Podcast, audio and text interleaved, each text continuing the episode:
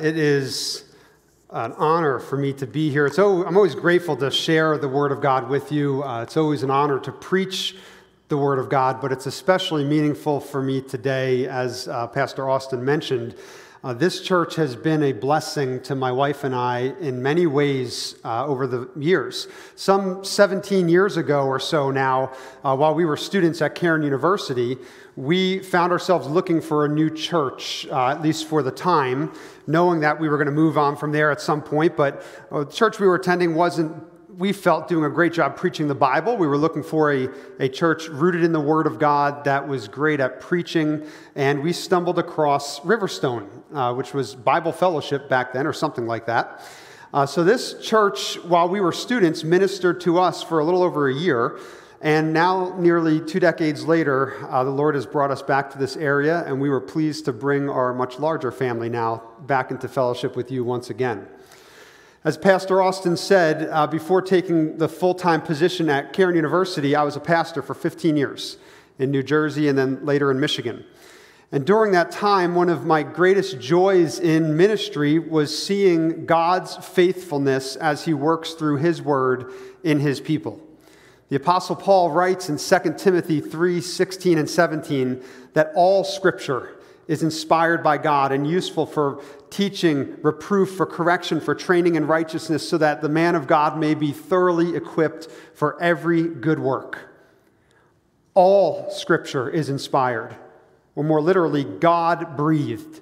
Every last bit of it, every chapter of the Bible has usefulness for the man and woman of God to sanctify us, to equip us for good works, to train us in righteousness, even to correct us. But what the Apostle Paul says next really motivated my heartbeat as a preacher. Because the very next verse, he says, I solemnly charge you in the presence of God and of Christ Jesus, who is to judge the living and the dead by his appearing and by his kingdom, preach the word. So Paul says, all of Scripture is God breathed and useful for our spiritual growth. And then in the same breath, he says, therefore, preach that word. That means that all those genealogies in Genesis and Chronicles, they are part of the inspired word of God and are useful for our edification. That means all those weird chapters about mold and mildew in Leviticus are inspired by God and they can teach us something about our spiritual walk with Christ. The Old Testament prophets, the long lists and numbers, the, the law in Deuteronomy, all of it is inspired and useful. Do you believe that, church? Good, because today's passage is going to test that. Last week, Pastor Austin began the series in Ezra Nehemiah, two books that really tell one story together. And as we saw last week, these books highlight God's faithfulness in great frustrations. That's the tag for this series God's faithfulness in great frustrations. And it's a good tag. The Israelites faced plenty of frustration. Consider the larger historical context of Israel's history. In 722, the Assyrians came in and exiled northern Israel. I think we might have a chart on this too up there, uh, if, if we can pull that up. Great. So, 722, the Assyrians came in, they exiled northern Israel. About 150 years later, the Babylonians came in, and eventually, 586 BC, they overtook southern Israel or Judah, and they destroyed the temple in Jerusalem. Thousands of Israelites were exiled to a foreign land at that time. And for 70 years, the Israelites sat there wondering, what now? What do we do now? Our land has been taken away. Our centers of worship have been demolished. Our people have been killed and scattered. What do we do now? Is God still faithful to his covenant promises? Is God still faithful to his people? And that's when we open up Ezra 1 and we find out yes. Emphatically so, yes, God will keep his promises. God is always faithful to his people. In Ezra 1, 538 BC, God uses a pagan king named Cyrus to send his people back to the promised land to rebuild their lives and rebuild the temple. And Ezra 1 begins by being worded in terms of the fulfillment of these prophecies spoken by the prophets of old. What God predicted through his prophets happened. God is faithful. The people get sent back. They don't return empty handed. At the end of Ezra 1, there's this long list of, of all these golden bowls and silver bowls and dishes and all these beautiful things that were stolen from Israel's temple and now were returned in their own hands coming back to the land. All because God is faithful. I know this is the early service, but I'm glad that you're with me here. And that shouldn't surprise us that God is faithful, right? As we read the pages of Scripture, you see that everywhere. God is faithful. God is faithful to keep his covenants. God is faithful in the Exodus. God was faithful to conquer the land. God is faithful. But his people are not. We sinners are not a faithful people, are we? The Israelites were not faithful to keep the covenants that God made with them. The Israelites were not faithful before, during, or after the ex- Exodus as they grumbled before the Lord. The Israelites showed mistrust when conquering the land. God's people are characteristically unfaithful. But here's the cool thing Ezra 2 is one of those rare chapters in Scripture that highlights not only the faithfulness of God, but also highlights the faithfulness of God's people. In fact, what we're going to see is that the faithfulness of God motivates the faithfulness of God's people. Now, the only possible obstacle that we have here is that this is not an easy chapter to read. Like, literally, not easy to read. It's tough to read because this is a chapter filled with over 100 names. But we're going to read them, all of them. We're not going to skip over them because we believe this is part of all of Scripture and that it is God breathed and it should be preached. So I'm going to read the whole thing, almost the whole chapter, right in a row from top to bottom. And then we're going to work our way back through it a little bit more slowly. And by the end, hopefully, you will see that this list of names highlights God's faithfulness and highlights a rare moment of Israel's, un- Israel's faithfulness and even applies to our lives today. So, Ezra, starting in chapter 2, verse 1, here we go. Now, these are the people of the province who came up out of the captivity of the exiles, whom Nebuchadnezzar, the king of Babylon, had carried away to Babylon, and returned to Jerusalem and Judah, each to his city. These came with Zerubbabel, Jeshua, Nehemiah, Seraiah, Reelaiah, Mordecai, Bilshan, Mispar, Bigvai, Rehum, and Baanah. The number of the men of the people of Israel, the sons of Parosh, 2,172. The sons of Shephatiah, 372. The sons of Arah, 775. The sons of Pahath Moab and the sons of Jeshua and Joab, 2,812. The sons of Elam, 1,254. The sons of Zattu, 945. The sons of Zaccai, 760. The sons of Bani, 642. The sons of Bebai, 623. The sons of Azgad, 1,222. The sons of Adonikam, 666. The sons of Bigvai, 2,056. The sons of Adin, 454. The sons of Ater of Hezekiah, 98. The sons of Bezai, 323. The sons of Jorah, 112. The sons of Hashum, 223. The sons of Gibbar, 95. The men of Bethlehem, 123. The men of Netophah, 56. The men of Anathoth, 128. The sons of Azmaveth, 42. The sons of Kiriath Arim, Cherephim, and Beeroth, 743. The sons of Ramah and Geba, the men, or 621. The men of Michmash, 122. The men of Bethel and Ai, 223. The sons of Nebo, 52. The sons of Magbish, 156. The sons of the other Elam, 1,254. The sons of Harim, 320. The sons of Lod, Hadad, and oh no, 725. the men of Jericho, 345. The sons of Senaah, 3,630. The priests, the sons of Jedaiah of the house of Jeshua, 973. The sons of Immer, 1,052. The sons of Pashur, 1,247. The sons of Harim, 1,017. The Levites, the sons of Jeshua and Kadmiel, of the sons of Hodaviah, 74. The singers, the sons of Asaph, 128. The sons of the gatekeepers, the sons of Shallum, the sons of Atur, the sons of Talmon, the sons of Akkub, the sons of Hatita, the sons of Shobai, in all, 139.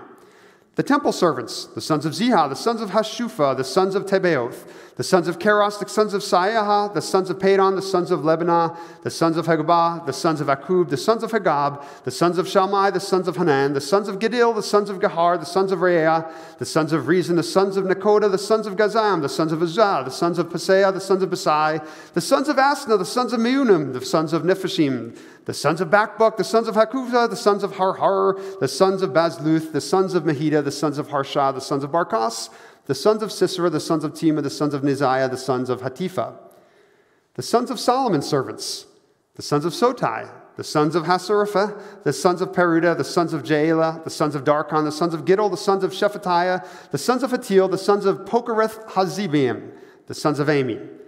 All the temple servants and the sons of Solomon's servants were 392.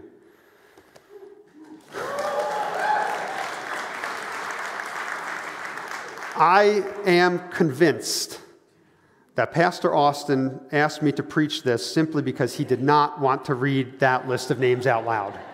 I am convinced. This is the pastor's version of hazing the new guy. Give him Ezra 2 to preach on a Sunday morning, right? What is this all about? We, we, I wanted to read that because you had to hear it, but what is it all about? Over a hundred names, all these numbers. What is the purpose of this list, and how does it help me in my spiritual walk with Jesus? Let's start from the beginning. Take it a little bit more slowly. I'm not going to read the whole thing again. And maybe we'll figure out why this list of names is in the Bible. Look again at verses 1 and the first part of verse 2. Now, these are the people of the province who came up out of the captivity of the exiles, whom Nebuchadnezzar, the king of Babylon, had carried away to Babylon, and returned to Jerusalem and Judah, each to his city. These came with Zerubbabel, Jeshua, Nehemiah, Seraiah, Reelaiah, Mordecai, Bilshan, Mispar, Bigvai, Rehum, and Baanah. This gives us context for the rest of this list. These are the people who came up out of captivity, who came out of exile, who returned to Jerusalem, their promised land. That gives us a whole new perspective on this list of names. This is not just a boring list of names in the Bible. This is a list of people who experienced the fulfillment of God's promises by bringing them up from the exile back into the promised land. And suddenly, when you understand it like that, this text becomes a whole new thing. It sounds strange to us in our modern ears because we're not familiar with these names. We don't recognize names like Reelaiah or Mispar. Mispar is what I do when I golf. It's not a name. But I suspect that if we heard names like Miller instead of Mispar or Anderson instead of Anathoth, then that might sound a little bit more familiar to us. Imagine for a moment that thousands of Americans were exiled, taken captive by a foreign people into a foreign country for decades. And then, many, many decades later, they're allowed to return. All those that are still in the land get a list of who's coming back. Now, anyone left at home looking at that list is going to be reading it with tears in their eyes, eager to see their name in print, eager to see their family members' names in print, eager to see last names that they recognize. You ever go to Ellis Island? Take a list at all the Smiths and the Joneses that came from our immigrant ancestors. I mean, those names have great relevance to us because we know them, we are them, we are connected to them. I suspect if this text had names like the sons of Michalak, 42, the sons of Delgado, 29, and, and so on, that might sound more familiar to us. Now, there are a few names that you might recognize in here. Like verse 2, the list starts with Zerubbabel and Jeshua. If you don't recognize those names today, you will recognize them by next week because they become major characters in this book. You see names like Nehemiah. Now, Nehemiah, that's kind of a trick because it's not the same Nehemiah as the guy in the book of Nehemiah. Just like Mordecai is not the same guy as the guy in the book of Esther. But the thing to understand is that these names, these families, represented the faithful fulfillment of God's promises to his people. 70 years before Ezra chapter 2, the prophet Jeremiah wrote this in Jeremiah 29:10. For thus says the Lord, when 70 years have been completed for Babylon, I will visit you and fulfill my good word to you to bring you back to this place. This is that. And, and a few years before that, the prophet Isaiah wrote in Isaiah 44 28, It is I who says of Cyrus, He is my shepherd, he will perform all my desire. And he declares of Jerusalem, She will be built, and of the temple, your foundation will be laid. That is Ezra 1 and 2. This is fulfillment. This entire list testifies to the faithfulness of our God. And when you read it like that, it transforms this from a seemingly boring list of names to a testament of how great of a God that we serve. Think about it in that context. The number of the men of the people of Israel, the sons of Parash, 2,172, God is faithful. The sons of Shephatiah, 372, God is faithful. The sons of Arah, 775, God is Yes, do you get it now? Rather than a dead list of names, this becomes one of the most alive texts in all of Scripture. Because these people were the ones brought from exile and returned to life. The exile represented death to the Israelites. But if the exile represented death, then the return from exile represented their renewed life, resurrected. The prophet Ezekiel pictured it like a bunch of dry, dead bones coming back to life, having flesh, having skin, and resurrected before the people. That is what this text is a bunch of dry, dead bones coming back to life. And that should excite us, church. Because if you are a Christian, that is what the Lord has done for you spiritually. He brought our dead, dry heart back to life. Ephesians chapter 2 tells us that we were once dead in our trespasses and sins, but by putting our faith in God, not by our own works, but by our faith through the grace of God, we can be made spiritually alive. Praise God for that gospel. That's what we call the good news that Jesus Christ died, rose again, so we can put our faith in Him for eternal life. You can trust in Him today if you haven't already. Confess your sin, believe in Jesus and his work, and you will be saved, made alive. So now that we're reading this with a different lens, let's try to make some sense of this. The first major paragraph, verses 2 to 35, each verse represents a whole family group that came from exile back to Israel. So the family of Parash had 2,172 people return from exile. Family of Elam, 1,254 people returned from exile, and so on. The family of Adonikam, 666 people. Maybe they should have added another or subtracted one, you know, unlucky, right?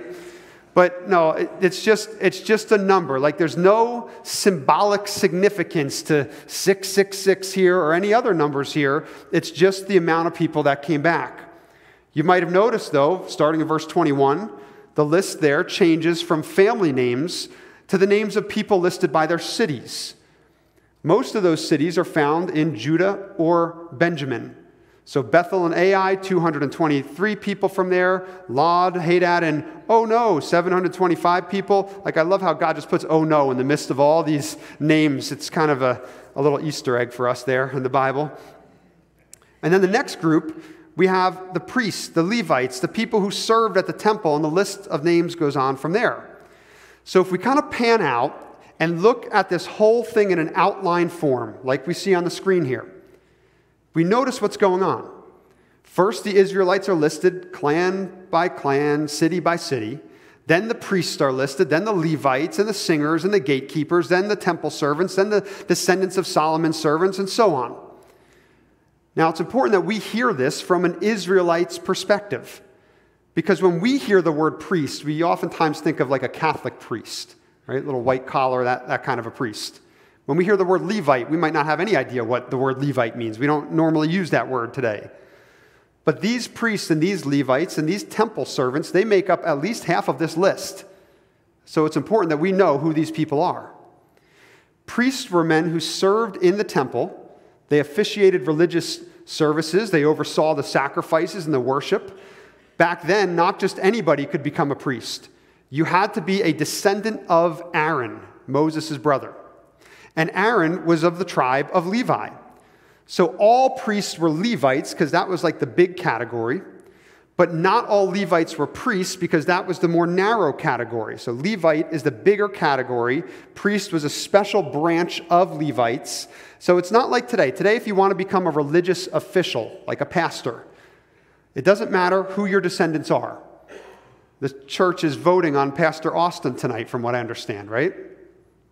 As far as I know, I haven't been here too long since coming back, but I'm fairly confident that the question of what Israelite tribe did you come from, Pastor Austin, probably was not one of the questions the elders asked him. Am I right? Okay, I'm right, yes. We don't care about that today. Pastor Jeremy, we don't know what tribe he's from. Like, no idea, right? But again, we, we don't care about that. But for the Israelites, that was a big deal. It was a big deal because God said it was a big deal. God said priests had to be from a certain tribe of Levi and from the descendants of Aaron. Other Levites, not from Aaron's line, were allowed to work at the temple. They could help out. They couldn't function as official priests, but they could be gatekeepers. They could be temple servants. They could sing in the temple choir.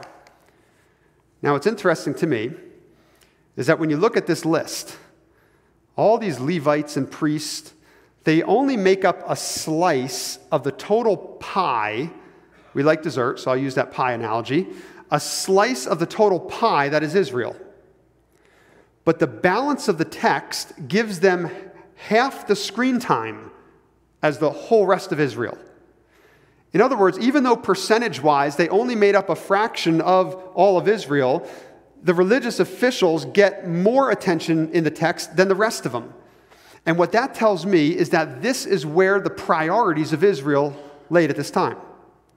As I said at the top of the sermon, the surprise is not that God is faithful. I mean, we, that's a known fact. You read any page of Scripture, you see the faithfulness of God right there. But what's surprising to me is a list like this also testifies to the faithfulness of God's people. Their priorities were in check. They were faithful even to return from the exile. That took courage. The land of Persia, where they were exiled to, that was the cushy lifestyle. Uh, the land of Israel, that was a, a barren wasteland. Persia was filled with luxury and with riches and with great stuff. Israel was filled with wild animals and crumbling houses. It would be like moving from Yardley, Pennsylvania to the middle of war torn Somalia.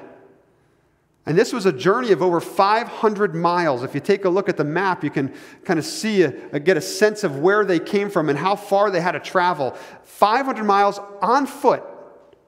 No airplanes, no cars, not even one of those cool like electric bikes that people zoom around on nowadays. 500 miles on foot. This summer, I moved my family 500 miles from Michigan to Pennsylvania in cars and that was miserable.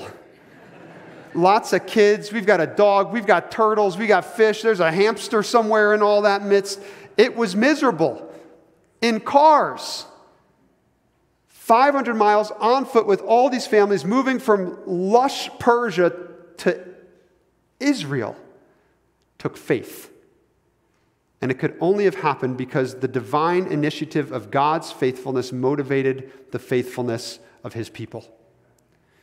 But even more than that, they prioritized returning to the land with the right people to get the temple back in order in order to get their worship services started again.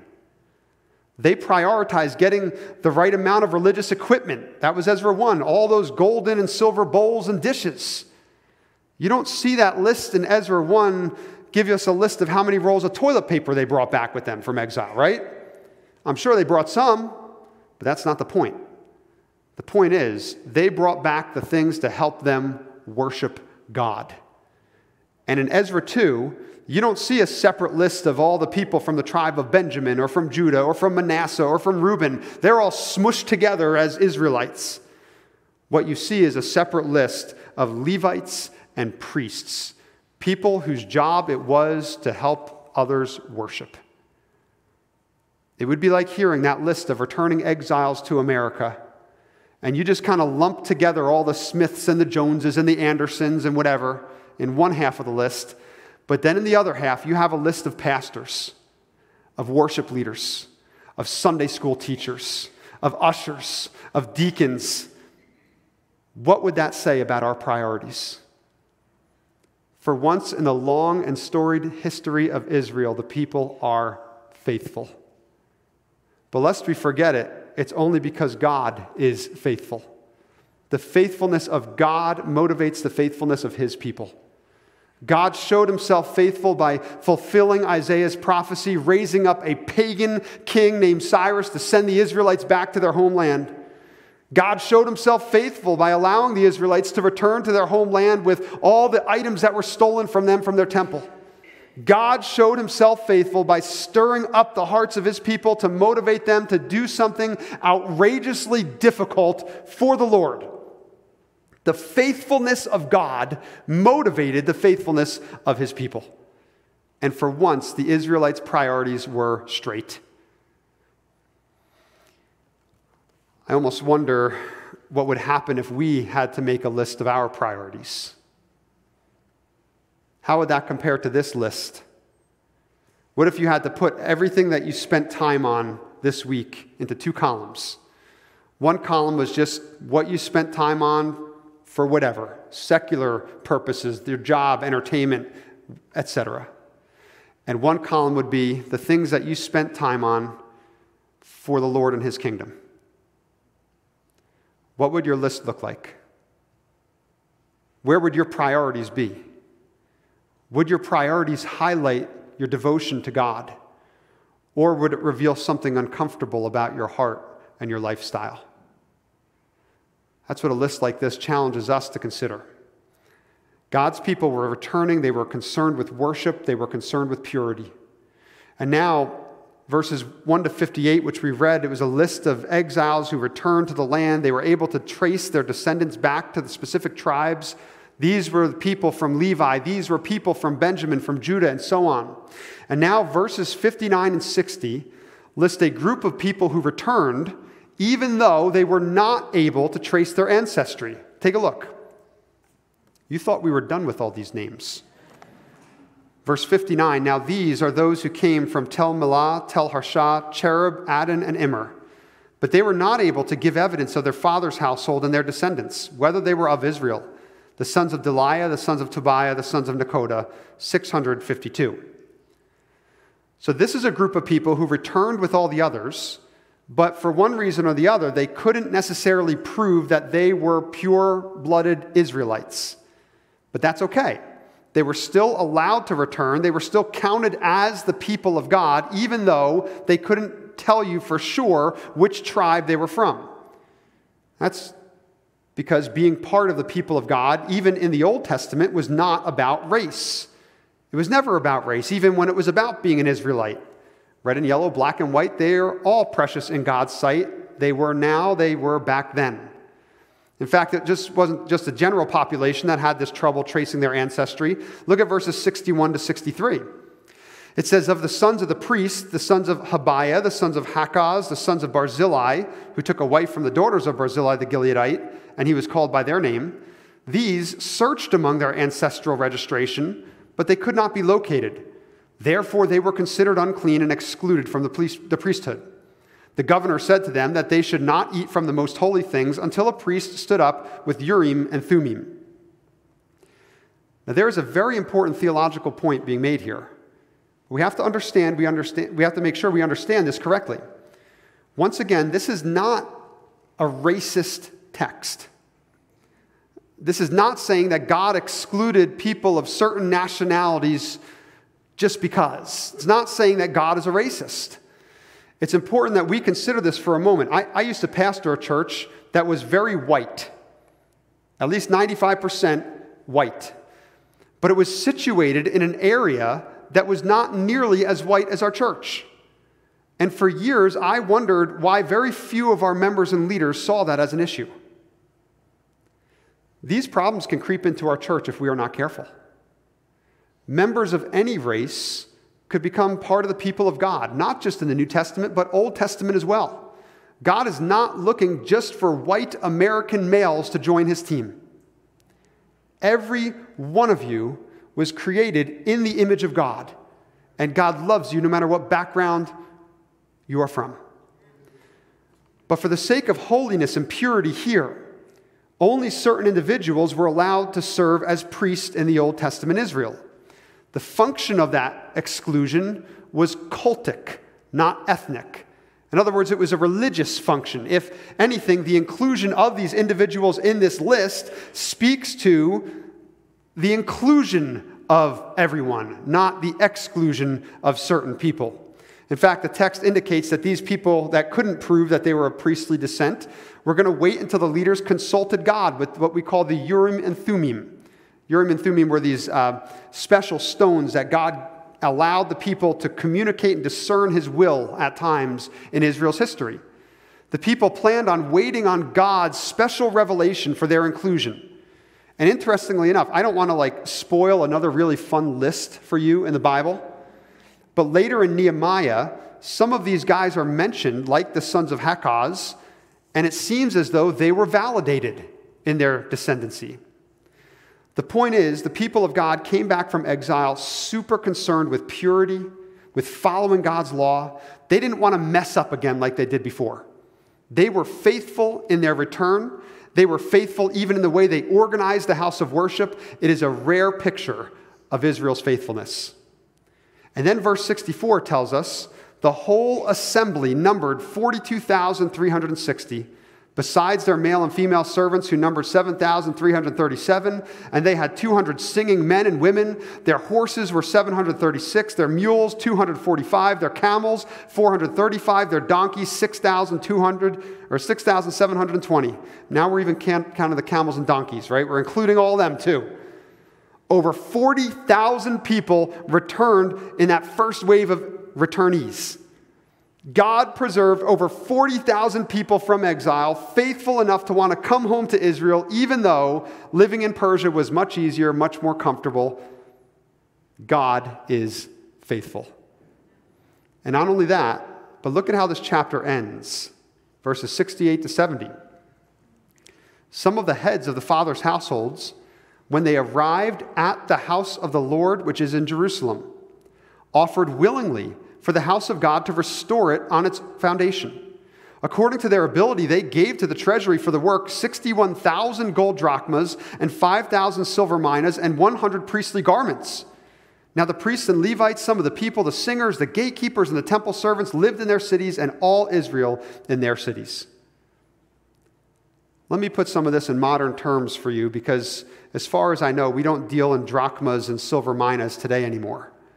The money counters after service do not have to pull out their Persian conversion chart and figure out the exchange rate of a drachma to a dollar, right? So, what does this mean? 61,000 drachmas of gold is a little over 15,000 ounces of gold. Now, you, you look at modern terms and modern value, modern currency, the current value of gold today is around $1,670 per ounce.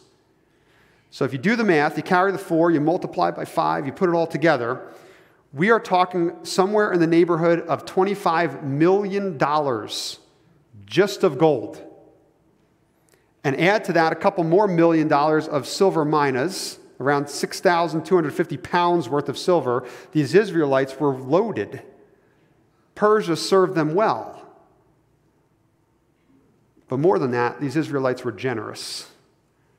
40,000 of them, all these families gave $25 million. Why? To get the Lord's house in order. Are we that generous with our money? You can tell the priority of the heart by the priority of the wallet. Or to put it in more modern terms, you can tell what the heart worships by what is in the Amazon cart. Jesus said, Where your treasure is, there your heart is also. But I want you to notice where their heart was at. Notice one more thing. Look at how the narrator writes verse 68. He says, Some of the heads of the father's households, when they arrived at the house of the Lord, which is in Jerusalem.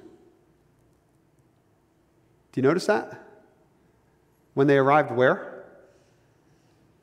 At the house of the Lord. But remember, at the time that this was taking place, there was no house of the Lord. The temple was demolished. Jerusalem was in ruins. And yet the people returned to it as if it were there because they were living in light of the promises that God had made. They were living as if God had already fulfilled his promises to them. They've seen God's faithfulness in the past. They were experiencing the faithfulness of God in their present. And now, based on that past and present faithfulness, they were living in light of God's future promises as if they had already taken place. They put their trust and their faith in God. Isn't that awesome? Stepping back, let's consider what we've seen here today. Three major things. Number one, God's people responded to God's faithfulness with courageous obedience. God was faithful to open up the way for them to return to their homeland. And they responded with this courageous obedience. It took courage to go back. They, they had to leave a comfortable lifestyle. They had to get up off the couch and do something difficult. That took faith. God has called us today to obey with boldness and with faith. It takes boldness to share your faith with somebody, doesn't it? It takes courage. It's a little scary sometimes, even for pastors. It's a little scary sometimes to, to share your faith. It takes faith to give a certain portion of your income to the Lord, especially in an economy like this. God has called us, though, to faithful, courageous obedience. My wife and I had a missionary couple and their family over last week. They were missionaries to Liberia. Uh, and this missionary, his name was John Mark. He spent the last 10 years of his life living in primitive conditions in Liberia. He's got a family with three kids, translating the Bible into a language that does not have the Bible. During those 10 years, they have faced sickness, they have faced hostility from the natives, robbery, all kinds of trials. And yet, John Mark sat on my couch and he pulled out a copy of the New Testament written in a new language. And he said, It was worth it. It was worth it. We're going to see people in heaven because of the courageous obedience of those missionaries. 10 years of work. What has God called you to? Maybe it's not going to Liberia to translate, maybe it is. Maybe it's helping out with the kids' ministries. That takes courageous obedience, right? Maybe it's serving in your community in some way, reaching out to your neighbors with the gospel. It's not really a sacrifice when we think about it. If the rewards that we receive in heaven are far greater than anything we've ever given up here on earth to get them. How is God calling you to courageous obedience today? Second, God's people made purity and worship their priority. The second thing we saw God's people made purity and worship their priority. And I, I understand priorities. Like it's, it's a struggle for me too. I get it. As Pastor Austin mentioned, I've got four kids two, five, eight, and 10. I don't even call them by names, they're just numbers to me, right? There's so many of them. Three of those four kids play soccer. Now, if you know me, you'll know I hate soccer. I mean, it is literally the worst. Three of my four kids not only play soccer, but they're good at it. My one kid scored seven out of nine goals on his team last week. I have prayed that they would be bad at soccer, so they would go on to something else. But God has chosen to give me this time of suffering and thorn in the flesh. now, as you can imagine, I've got three kids playing soccer. They're all on a different team. Schedules get pretty hectic at times. But we try to keep two main things as a priority in our family. And I would just encourage you to think about these as priorities for yours. I'm not saying I'm perfect at this, but two main priorities that we keep. Number one, family devotions every night. We read the Bible and we pray together every night. Nothing fancy. Dr. Pastor Dad doesn't pull out his Bible charts and start speaking in Hebrew to them or anything like that. We read the Bible and we pray as a family every night. And priority number two is church on Sundays. When soccer conflicts, church wins. And someone else can score those seven goals for their team. But that kind of priority teaches my kids that God is more important than sports. If soccer always beats church, if vacations always beat church, if sleeping in always beats church, what does that say about our priorities and our love for the Lord? The Israelites had their priorities straight. Worship was their priority. What is yours? Third application from this text God's people lived in light of God's future promises. God's past faithfulness motivated their present obedience based on God's future promises. Before that temple was built, the people were gathering around the rubble, ready to worship, living in light of a future that they believed in. They saw God's work in the past, they saw God actively working in the present, and they knew God would continue to work in the future. Well, what about us? What does God promise to us? Here's one Jesus said, I'm coming back. He's returning one day. Are we living in light of that promise? We know God's been faithful in the past. We see his faithfulness among his people here. You come out tonight, you're going to hear how God has faithfully worked in difficult times. Can we believe that God really will come back, and are we living in light of that today? Do you live every moment as if Jesus could return this hour? Do you organize your life goals in light of the reality of eternity? Do you share the gospel with urgency, knowing that our time and everyone else's time is short? Make your time count in light of God's promises. Much more than just a list of names, Ezra 2 is a passage that magnifies the faithfulness of God. And remarkably, God's people responded with faithfulness on their own. May God's church today be ever so faithful as well. Let me pray towards that end. Our faithful God, we are so thankful for the work that you have done in the past through the Israelites, through our redemption, Christ on the cross, his resurrection, through our lives, Lord, even when we were unfaithful, you were faithful. I pray that today that you would motivate and stir up the hearts of this people, that they would be faithful in the little things and the big things in their lives too. Help their priorities to be set on worship Help their hearts to be devoted to you. And I pray that you would stir them up to a courageous obedience as they leave these walls here. And through that, Lord, may you get the glory. May you get the praise because you are the faithful God who motivated us with your faithfulness. And we pray and ask these things in the name of Jesus Christ. Amen. Amen. God bless.